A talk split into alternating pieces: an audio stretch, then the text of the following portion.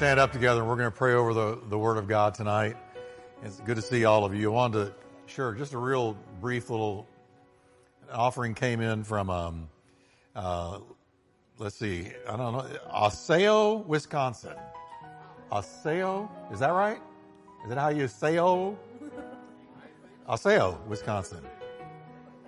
Anyway, this man says, uh, thanks to you, I'm on the, on the road back to the, the Father. I try to get into the Word every day and pray about everything and worry about nothing. Life is good and God is great. God bless you, brother. And that's from the radio ministry. Just, just, to let you know how we're reaching people. Amen. Well, I appreciate Sonny being here. Uh, he, he looks, uh, now don't tell him I said this. He looks like a skinny Rip Van Winkle the long beard, you know, Snow White. And I said to him, what are you now, the, the stool preacher? You're up there on the stool all the time? And he said, it's not that I can't stand, I just rather not. okay. But uh, I did have a little procedure, and I'm seeing you fine. Um, yeah, I mean, how many of you don't want anybody messing with your eye? See, I had these things called floaters. Anybody have floaters? And they were driving me stark raving mad. And had them my whole life. I decided I'm not going to do this anymore. It's like somebody with a sore knee or a sore hip. Finally, you go, this is affecting my ability to fully enjoy life. So I went and got it done. And boy, it's scary, but I got it done. And so I'm good. I see it. Tw- Guess what? I have 2015. And I'm 50. 2015 is, is good. It's good. I said, You got to be kidding me. No, 2015, that's what you just did. So, anyway, God is good. I see all things clearly. You are not like trees walking. Okay?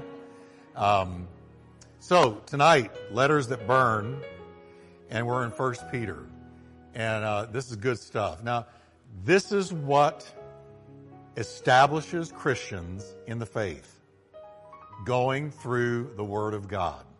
Not just a few pet verses that you pull out of context and harp on and build a doctrine around, but Paul said to the Jerusalem church when he was leaving, he said, I failed not to teach you the whole counsel of God, meaning the whole Word. And First Peter cooks. Amen. So tonight we're going to be in, uh, we're going to finish the, the uh, second half of chapter two. And it's good stuff. So Lord, thank you for your blessing tonight. Establish us in the Word of God. Build the Word of God into our hearts. Give us wisdom, understanding, knowledge, discernment. Help us, Lord, to grow in the faith and the knowledge of our Lord and Savior, Jesus Christ. Say with me, everybody, to the Lord. Say, I receive your word tonight. Tonight. Engrafted into my soul. In Jesus' name. Amen. Tell your neighbor it's going to be good tonight. You better perk up and listen.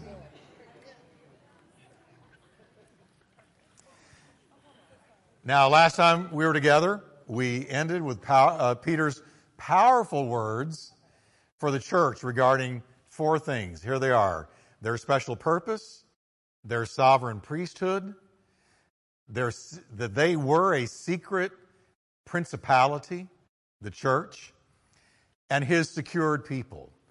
So we're special to God. We are priests unto the Lord. And um, you know what? The gates of hell will not prevail against the genuine church. Now, this time we're going to cover the second half of chapter 2 and what Peter had to say about our separation from this world. Now, when I say the word separation, the, the Bible word is sanctification. Sanctification is the work of the Holy Spirit from the minute you're saved to the minute you go to heaven. The Holy Spirit is at work in you and me, setting us aside or separating us from the world. Each and every day. How many of you today were very aware of God dealing with you to be separate from this corrupt culture. Amen? Oh, man. I mean, it's toxic out there. So, Peter is talking about this. He's talking about separation from the world and uh, sanct- the sanctification of the Holy Spirit. And he lets us know we're in this world, but we're not of it. I'm in it, but I'm not of it. And guess what? It looks stranger and stranger to me. How about you? Now, he, he has already told us thus far in this series that we are separated by new birth. When we got born again, the separation began. And now, the world out there and you are not the same. Because the Bible says, Paul said in another place, Romans, I believe, if you don't have the Holy Spirit, you're not His.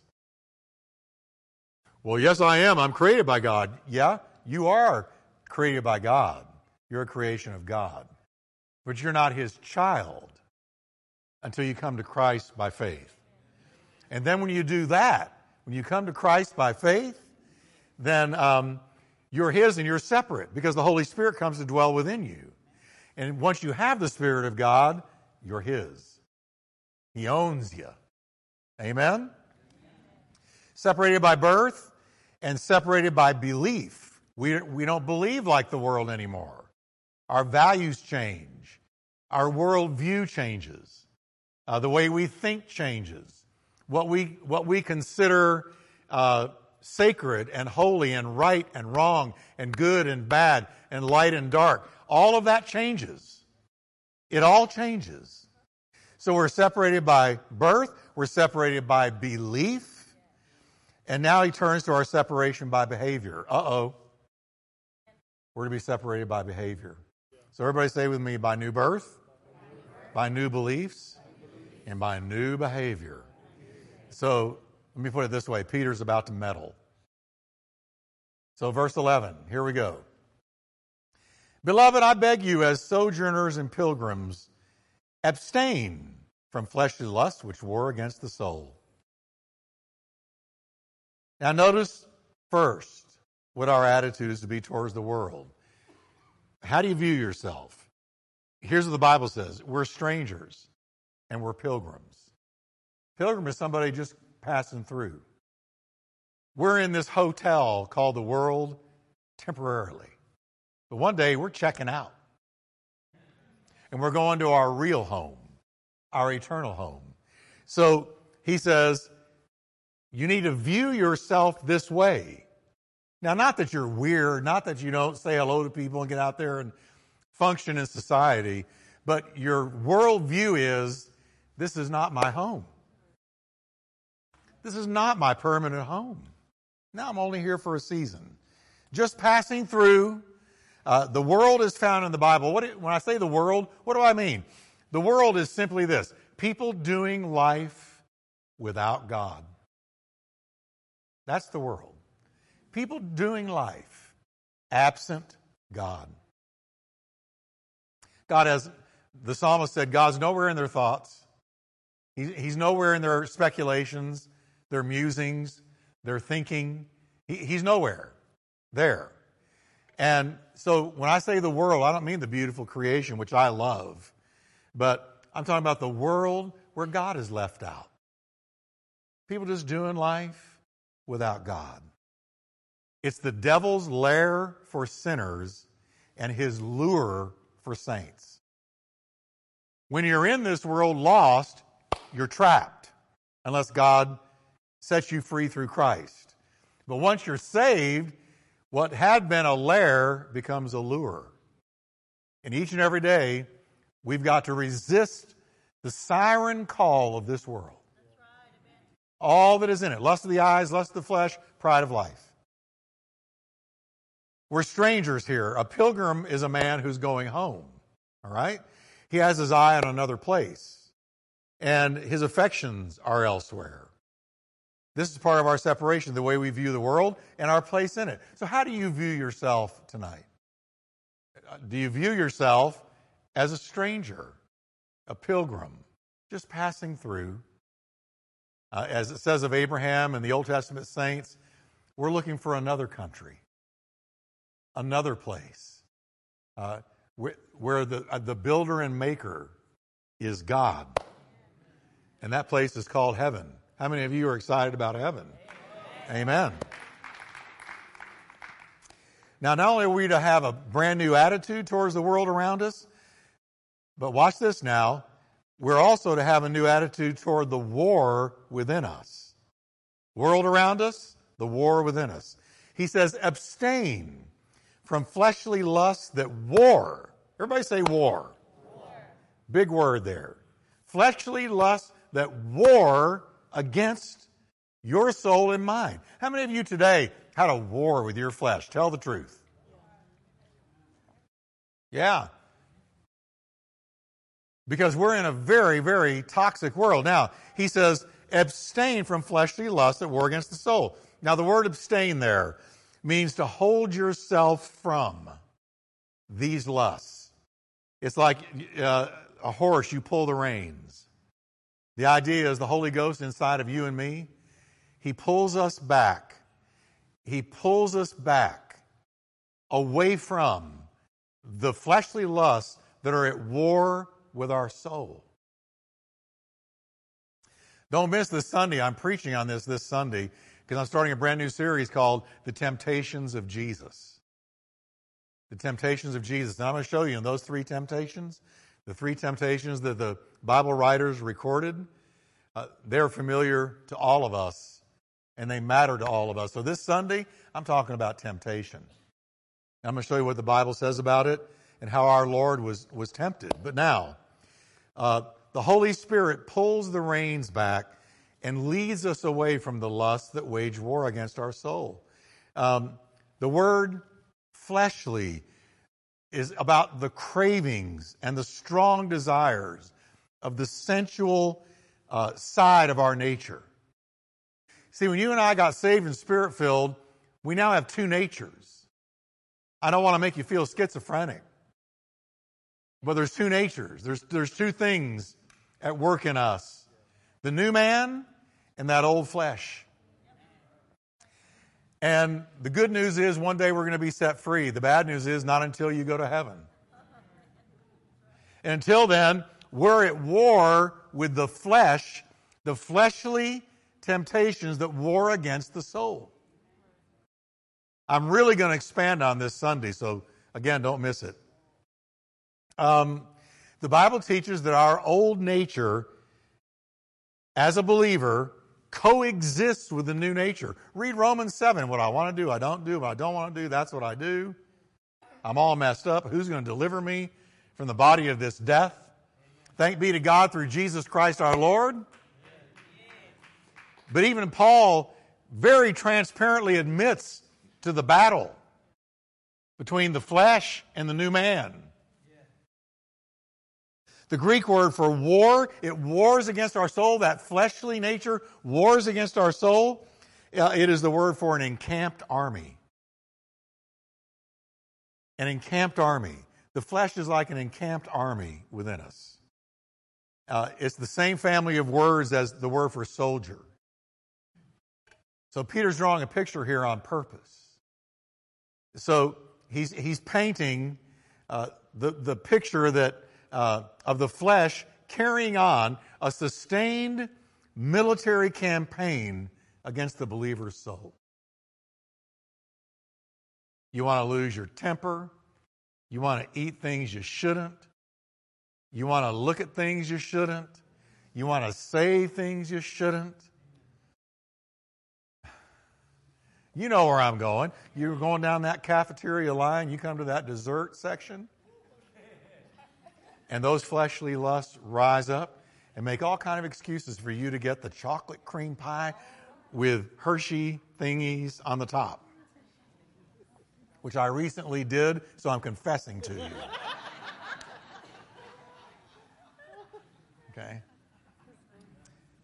But on much more serious stuff the lust of the eyes, lust of the flesh, the pride of life. Uh, these things, we're at battle. We're in a battle it's like, it's like an encamped army battling against our soul. And while we can't lose our salvation, we can be defeated if we don't appropriate what Jesus did for us on the cross. You've got to know what he did for you and appropriate it. So Peter says, abstain. Now notice, he didn't say go get a demon cast out. Uh oh. He didn't say that, did he? He didn't say, now if you're really struggling with temptation, it's probably a demon. You need to go down to your nearby neighborhood deliverance minister and have the demon cast out. No, you're dealing with your flesh. You're dealing with your flesh. There's no demon of alcohol, demon of nicotine, demon of anger. Those are all works of the flesh delineated on in Galatians 5, listed in Galatians 5. Don't miss Sunday. I'm on this Sunday. He says, abstain from it. Paul said, flee from it, run from it, get away from it. Flee also youthful lusts. Run from them. Don't sit and debate with them. Hook them. Get out of there. Bottom line, there are some books we shouldn't read, some things we ought not look at, some people we ought not be with. Hold yourself, abstain. Let the Holy Spirit hold you back from those things. Because He's right there to help you. That's why He's called the helper. He'll help you. The Holy Spirit, help me. And suddenly you will have strength. And God promises an exit door for you to get out. So, amen. Amen. amen. So there's the war within. And then Peter next talks about our witness. Having your conduct honorable among the Gentiles, that when they speak against you as evildoers, they may by your good works which they observe glorify God in the day of visitation. Now, I got to break this down because this is so good in the original language, but here it is. Conduct is about your lifestyle. Have your lifestyle honorable among the Gentiles. Because why? Because someone's always watching they know as soon as you announce to the world that you've gotten saved and you're going to church, somebody's watching all the time. Uh, you got to remember who you are at all times. Got to remember who you are. I was at Starbucks, where all good things happen. that is coffee, at least. And I'm just drinking some coffee, and I've just sat down, and this man came out of nowhere and handed me a cup of a glass of water. I'd never seen him in my life. And I'm thinking, what's he up to? I mean, you think all kinds of things these days. So I said, What is this? Can I help you? And he said, Are you Jeff Wickwire? Boy, I flicked that cigarette real quick. No, I'm kidding. I'm kidding. I'm just having fun. Just. And I said, Well, yes, I am. And he said, I thought so. And I said, How'd you know? And he said, I heard you order your coffee. And I listened to you on the radio. And he said, I thought, that's got to be him because I know that voice. And he said, I wanted to give you a cup of cold water in the name of a prophet. Now, what I'm saying is, who would have thought? I thought I was just by myself in a Starbucks hunkering in the corner at one little table. But here comes the cup of water. I heard you. I enjoy listening to you. And he said, I drive a UPS truck and I listen to you when I'm driving. So there you go. Everybody say with me, someone's always watching. So having your conduct honorable among the Gentiles. Uh, let it be honorable. If they speak against you as an evildoer, let it be a lie. Peter mentions the day of visitation, that they may glorify God in the day of visitation. What does that mean? Well, the day of visitation has to do with God visiting the earth. It's not necessarily talking about the rapture or the second coming of Christ. Because, dearly beloved, God visits the earth regularly. either to bless or to judge. Here's Abraham sitting outside the tent. It's a hot day in Israel. And three men walk up. And he immediately knew they were divine. Two of them were angels, and one of them was a Christophany, Jesus in the Old Testament prior to the incarnation. He tells Sarah, make a meal real quick. The men stay. Long story short, they say, We're going down to Sodom. We're going to see if what has if the cry that has come up to us is true. And if it is, we're going to judge it. Two of them headed off to Sodom. The third one, the Christophany, Christ, stayed. And that's where Abraham said, if there's 50, if there's 40, 30, 20, 10. But I want you to note, God visited the earth. It was a day of visitation, and it was to judge. You never know when God has said, All right, that's it. The iniquity has reached the, the top of the glass. I'm going to have to judge. And he visits. And there is no question that it's judgment. Jesus looked out over Jerusalem and he said, Jerusalem, Jerusalem, how many times I would have gathered you like a chick gathers her, or like a hen gathers her chicks about her, but you would not, because you did not know the day of your visitation. God visited Jerusalem, Israel, his own chosen people, in the person of God the Son, and they didn't know the day of visitation. So God visited. Now, the idea is that people are watching you and me, and if our lifestyle somehow helps lead them to Christ, then they don't have a fear of a day of visitation of judgment. No, they don't have a fear. They welcome God if God shows up. That's the idea, that they may give glory to God on the day of visitation.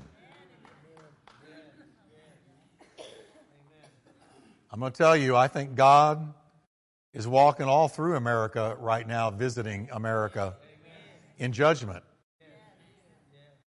The only answer is a move of God.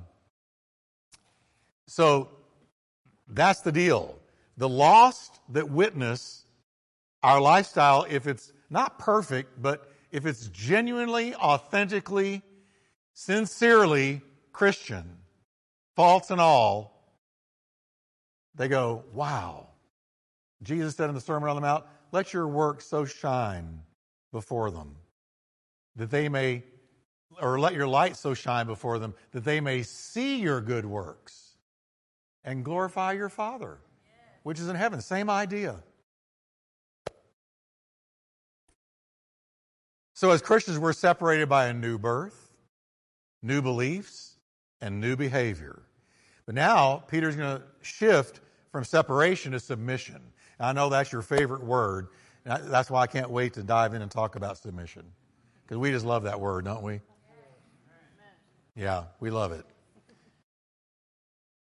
Chapter 2, verse 13. Therefore, submit. Everybody say submit. submit. So we're supposed to submit to something. What is it? Well, submit yourselves to every ordinance of man for the Lord's sake, every law. Whether to the king as supreme, we don't have kings, or to governors, we have those, as to those who are sent by him for the punishment of evildoers and for the praise of those who do good. Now, track with me because this same thought pattern is in Romans 13, where Paul talks about uh, submitting to the authorities that be. Because he tells us the purpose, are you ready? He tells us the purpose of law enforcement. He tells us the purpose of the police. Amen. And here it is the punishment of evildoers and the praise of those who do good. Now, he is saying ultimately, it's the king, in our, in our case, be president, and everything that flows down from the president into the various municipalities, cities, and towns, all right, regarding law enforcement, it flows from the top down. It's supposed to. Okay?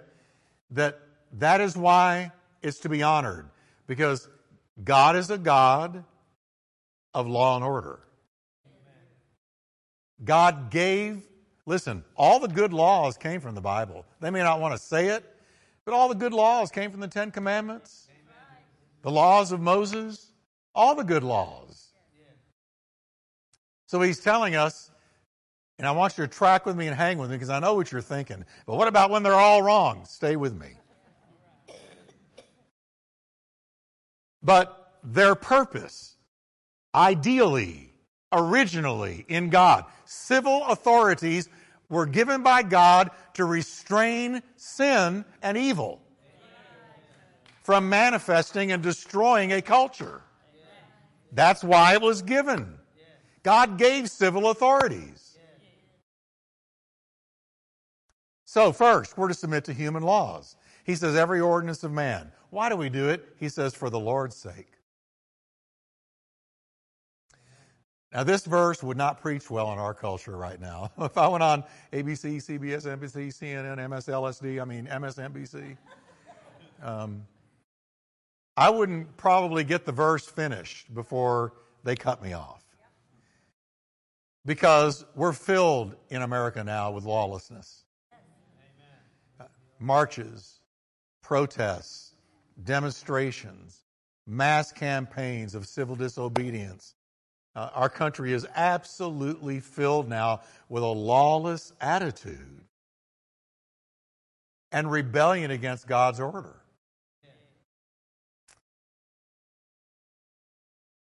I saw YouTube today, this huge, I mean, pack of teenagers, all covered up in their face and all of that, stormed a restaurant. There had to be 30 of them and destroyed it. Just destroyed it and ran away. Lawlessness. No concern whatsoever for authority. In other words, hating authority, Amen. despising authority. The word submit here, that we're to submit to the authority, is a Greek military term regarding the rank and file of an organized group of soldiers. They may not like their orders or even agree with the orders, but they say, Yes, sir.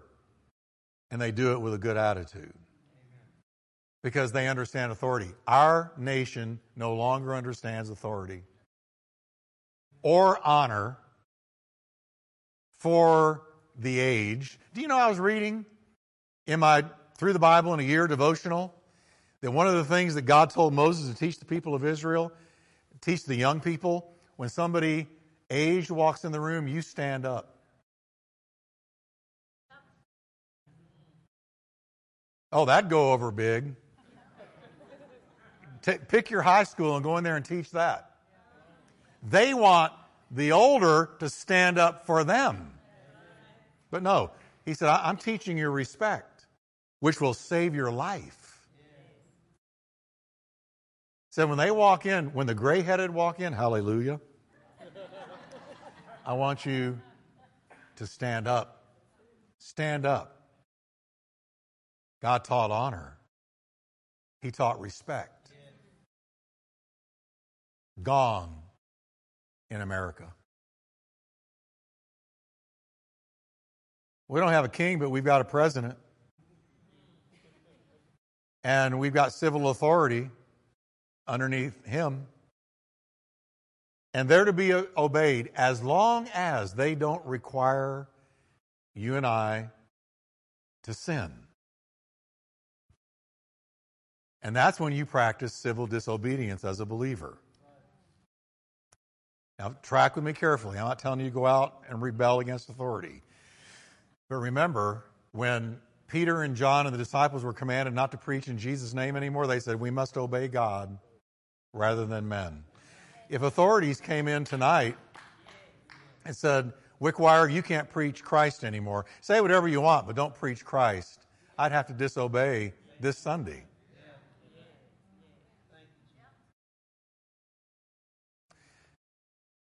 As long as it's reasonable and doesn't defile my conscience or require me to sin against my God, I obey civil authority.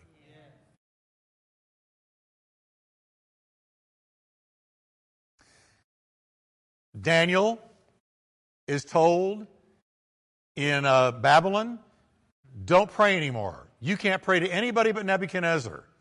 If you're seen praying to anybody but Nebuchadnezzar, uh, then you're going to be thrown into the lion's den. What was Daniel willing to do? What did he do? He went home and threw the shutters open. He didn't close them and pray in secret. He threw the shutters open. And he said, I'm going to pray three times a day like I always have because I must obey God rather than men. And was, you know, his enemies were watching him right through the open windows and he got thrown into the lion's den. But I ask you, who was preserved and who finally got eaten up alive? Daniel was preserved, but the men that tried to get him eaten up alive, they were thrown in and they got eaten up alive before their bodies hit the bottom of the pit. But again, Daniel practiced civil disobedience. I can't, there is no way I can obey you telling me to not pray to my God. Remember, the Emperor Nero was wreaking havoc in the church, imprisoning, murdering God's people when the church was birthed. But Peter and the church led no revolt against him. They put together no marches. They didn't call for any violence or overthrow. They turned him over to God. And Nero, at 32, took his life.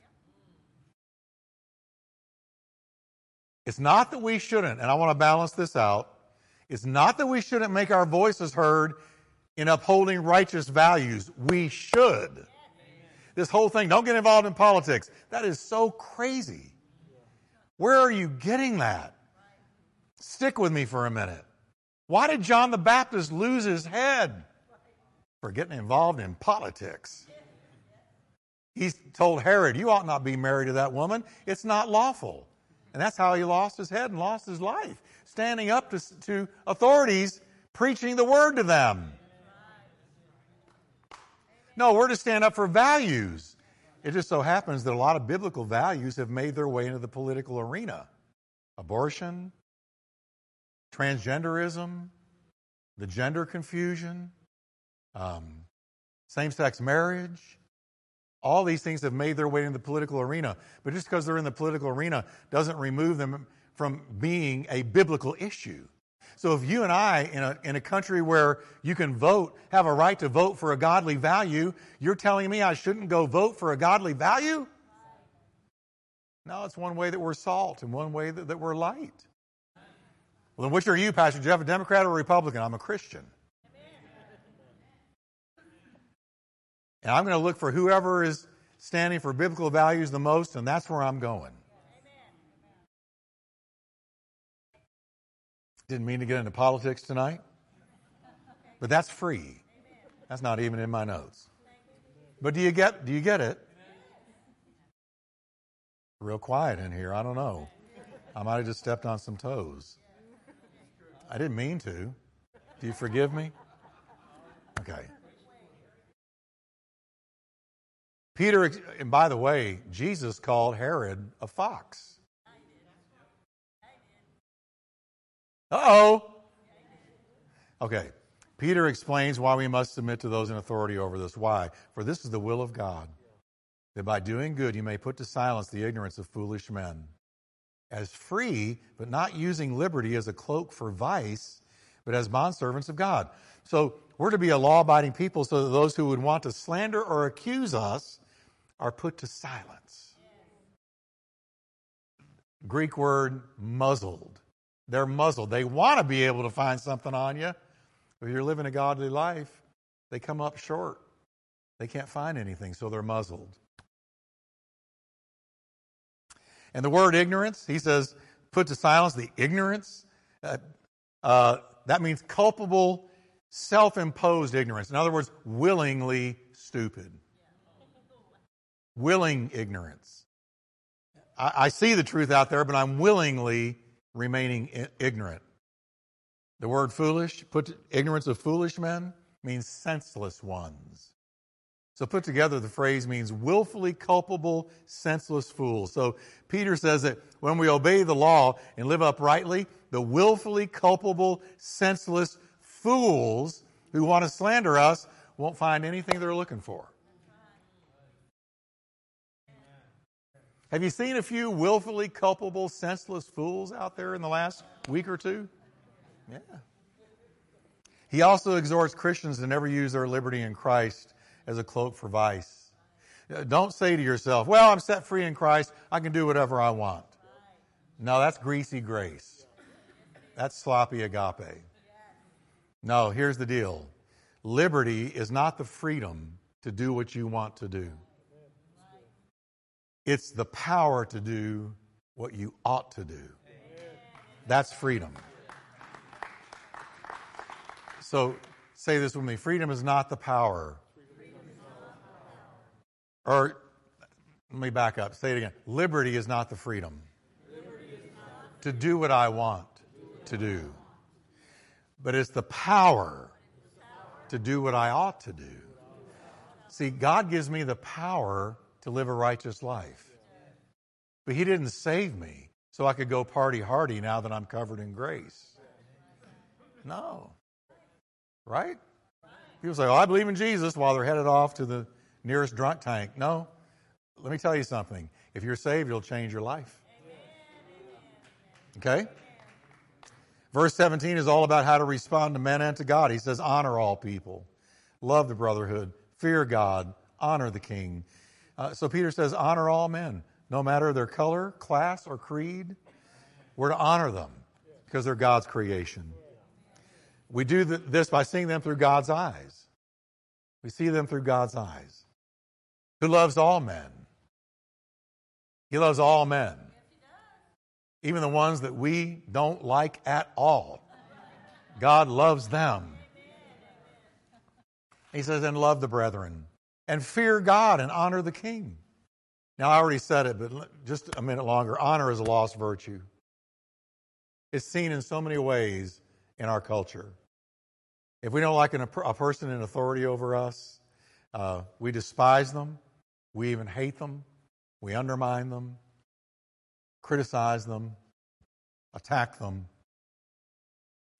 But the person who understands honor knows that you can honor a person's God ordained position whether or not you honor the person.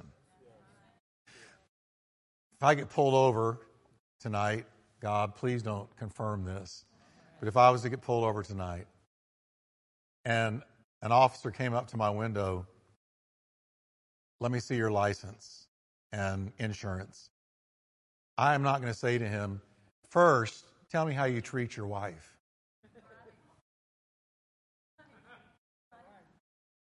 Are you good to her? And if you can tell me you're good to her and you pass a few more litmus tests on my part, I'll show you the license. But until then, I can't honor you. No, I honor the badge and I honor what they represent. Because there's a lot of imperfect, you say, well, there's all kinds of imperfect cops. There's imperfect preachers. There's, in, listen, there's bad preachers, bad cops, bad doctors, bad CPAs, bad lawyers. There's bad everybody. But that doesn't mean you got to do away with the whole thing.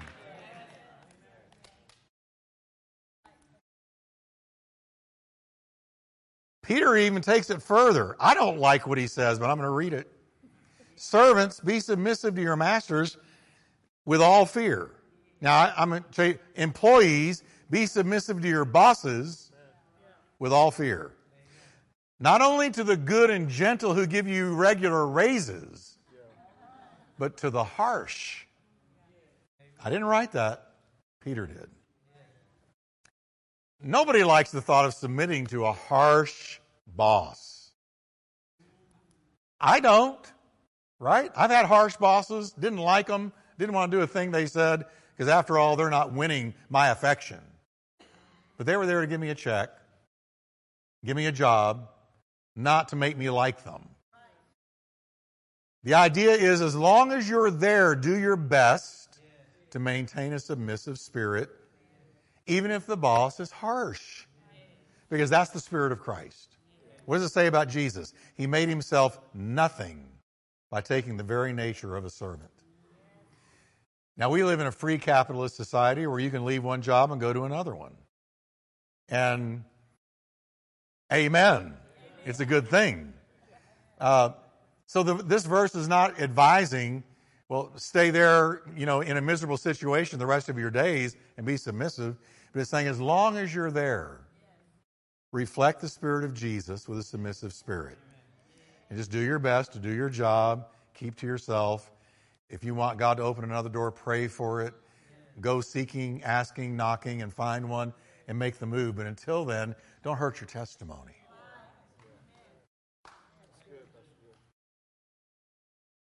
Peter next deals with unjust suffering. Verse 19 One of you might have to suffer even when you have done nothing wrong. If you think of God and bear the pain, if you think of God and bear the pain, if you're suffering for doing right and not wrong, if you think of God and bear the pain, it pleases God. But if you're punished for doing wrong, there's no reason uh, to praise you for bearing the punishment you did wrong. But if you suffer for doing good and you're patient, this pleases God. If you're patient, let's say you have to like it, let's say you have to revel in it. If you're patient while God makes the necessary changes in your life. So if a Christian is employed in a place that requires him to do something against his Christian conscience, you don't do it. Out of conscience towards God, you must refuse. This refusal sometimes brings suffering. They want you to do something against your Christian conscience. And you refuse. And retaliation is made against you for refusing. So you're suffering for doing what is right. The Bible says, if you do good and suffer patiently for it, this is commendable before God. You're, you're, you're suffering under a load patiently if or until God makes a change. Okay? It's not an easy thing to suffer for doing what is right, but let me tell you, Jesus is our prime example. The Bible says he made him who knew no sin to be sin for us. He didn't do anything wrong, ever. And yet, he became sin for us, suffered on the cross for us, so that we could become the righteousness of God in him. Uh, Jesus suffered supremely for doing what is only good. And he's in our, our example. Peter says in verse 21 For to this you were called. Because Christ also suffered for us, leaving us an example that you should follow his steps. Follow his steps. He suffered for doing what is right and good. And we're to be willing to follow his steps, pay a price for your faith if need be.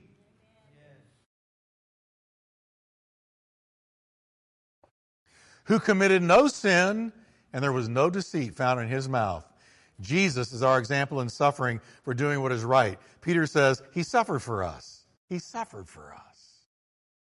He suffered for us. One of my favorite commentators, John Phillips, writes this. I just got to read it. It's so eloquent. But he said, We picture him, Jesus, light years before time ever began, dwelling in unapproachable light, dwelling in perfect harmony with the Father and the Holy Spirit in indescribable glory. He was uncreated, self existing, co eternal, co equal, and co existent with the Father and the Spirit. He was God the Son, the second person of the triune Godhead. His wisdom was infinite, his power without measure. He existed in unimaginable glory and bliss, yet he suffered for us.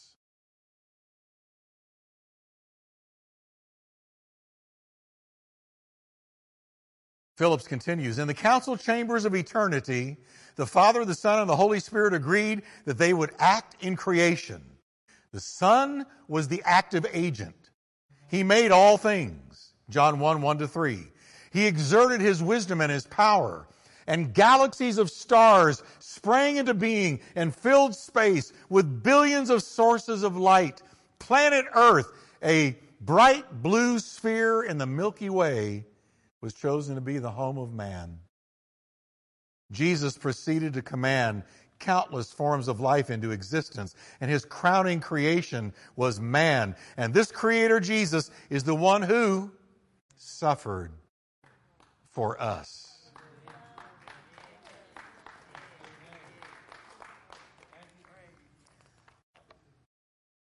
Hence, because Adam sinned, the Creator must become the Christ. This mighty Messiah stepped out of glory to be born of the Virgin Mary. He further condescended to becoming servant of all and condescended even more to finally die on the cross where he took our sin upon himself. He suffered for us. Peter said in verse 21, we're to follow his steps regarding submission. Verse 22, he details the total innocence of Jesus. He never committed a sin. He never told a lie. He's completely innocent. God, man, died on the cross for you and me. That's just astounding. It's amazing. It's incomprehensible. But it's true. Verse 23, Peter says, Here's Jesus' response to being wronged. When he was reviled, he did not revile in return. When he suffered, he didn't threaten but he committed himself to him who judges righteously. I've leaned on that verse so many times. The word for revile here is so strong, it means to rebuke, but it also means to abuse. It's telling us our Lord was constantly verbally abused by the Pharisees and religious leaders. Get ready for this? Here's what they told him they accused him of being born out of wedlock, a child of fornication.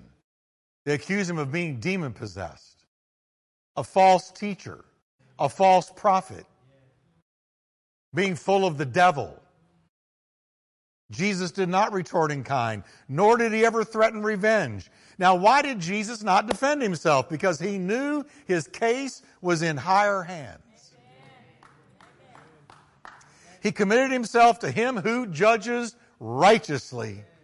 And we're to follow his steps. Let me give you a moment of transparency. I have over the years left all kinds of things that have been done to me, primarily in ministry, in the hands of God, who judges righteously. And I find peace with that. Either on this earth or at the judgment, He will handle it. And I have to leave it there or I couldn't go on. He closes. We're coming to the close now who himself bore our sins in his own body on the tree, that we, having died to sins, might live for righteousness, by whose stripes you were healed. Say with me, if I was, I am. For you were like sheep going astray. How many of you can say that's right? But have now returned to the shepherd and overseer of your souls. He bore your sins and mine in his own body on the tree, on the cross. Every wrong thing you and I ever did, he was blamed for it on the cross. He took the rap for it on the cross. He took the judgment for it on the cross. The word for healed is talking more about spiritually than it is physically in this context. Spiritual healing. He forgives your sins. He restores your soul. He redeems you from destruction. How many of you are thankful for Jesus tonight? Can we stand up together?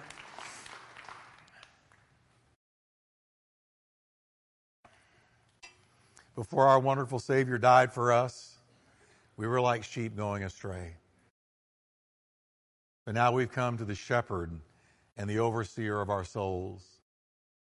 And if he had not found us and touched us and convicted us, we wouldn't have found him.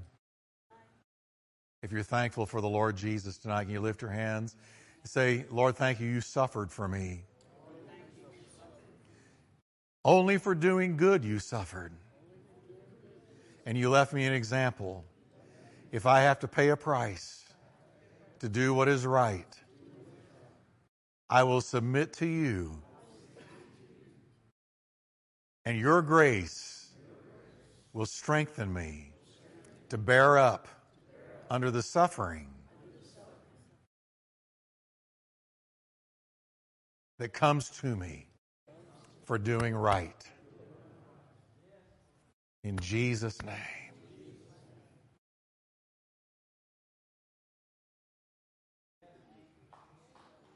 Thank you, Lord. Oh, God is here in the house tonight. I just sense the Lord. Thank you, Lord Jesus. Some of you are suffering.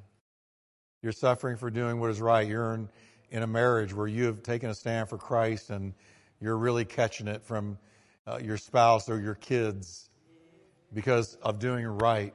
I want you to know His grace is with you, that you would, that He will, that you will bear it. You will bear it as Christ bore it, as Paul bore it, and Peter bore it, and James and John, all the apostles and, and Christians throughout the ages have suffered for right.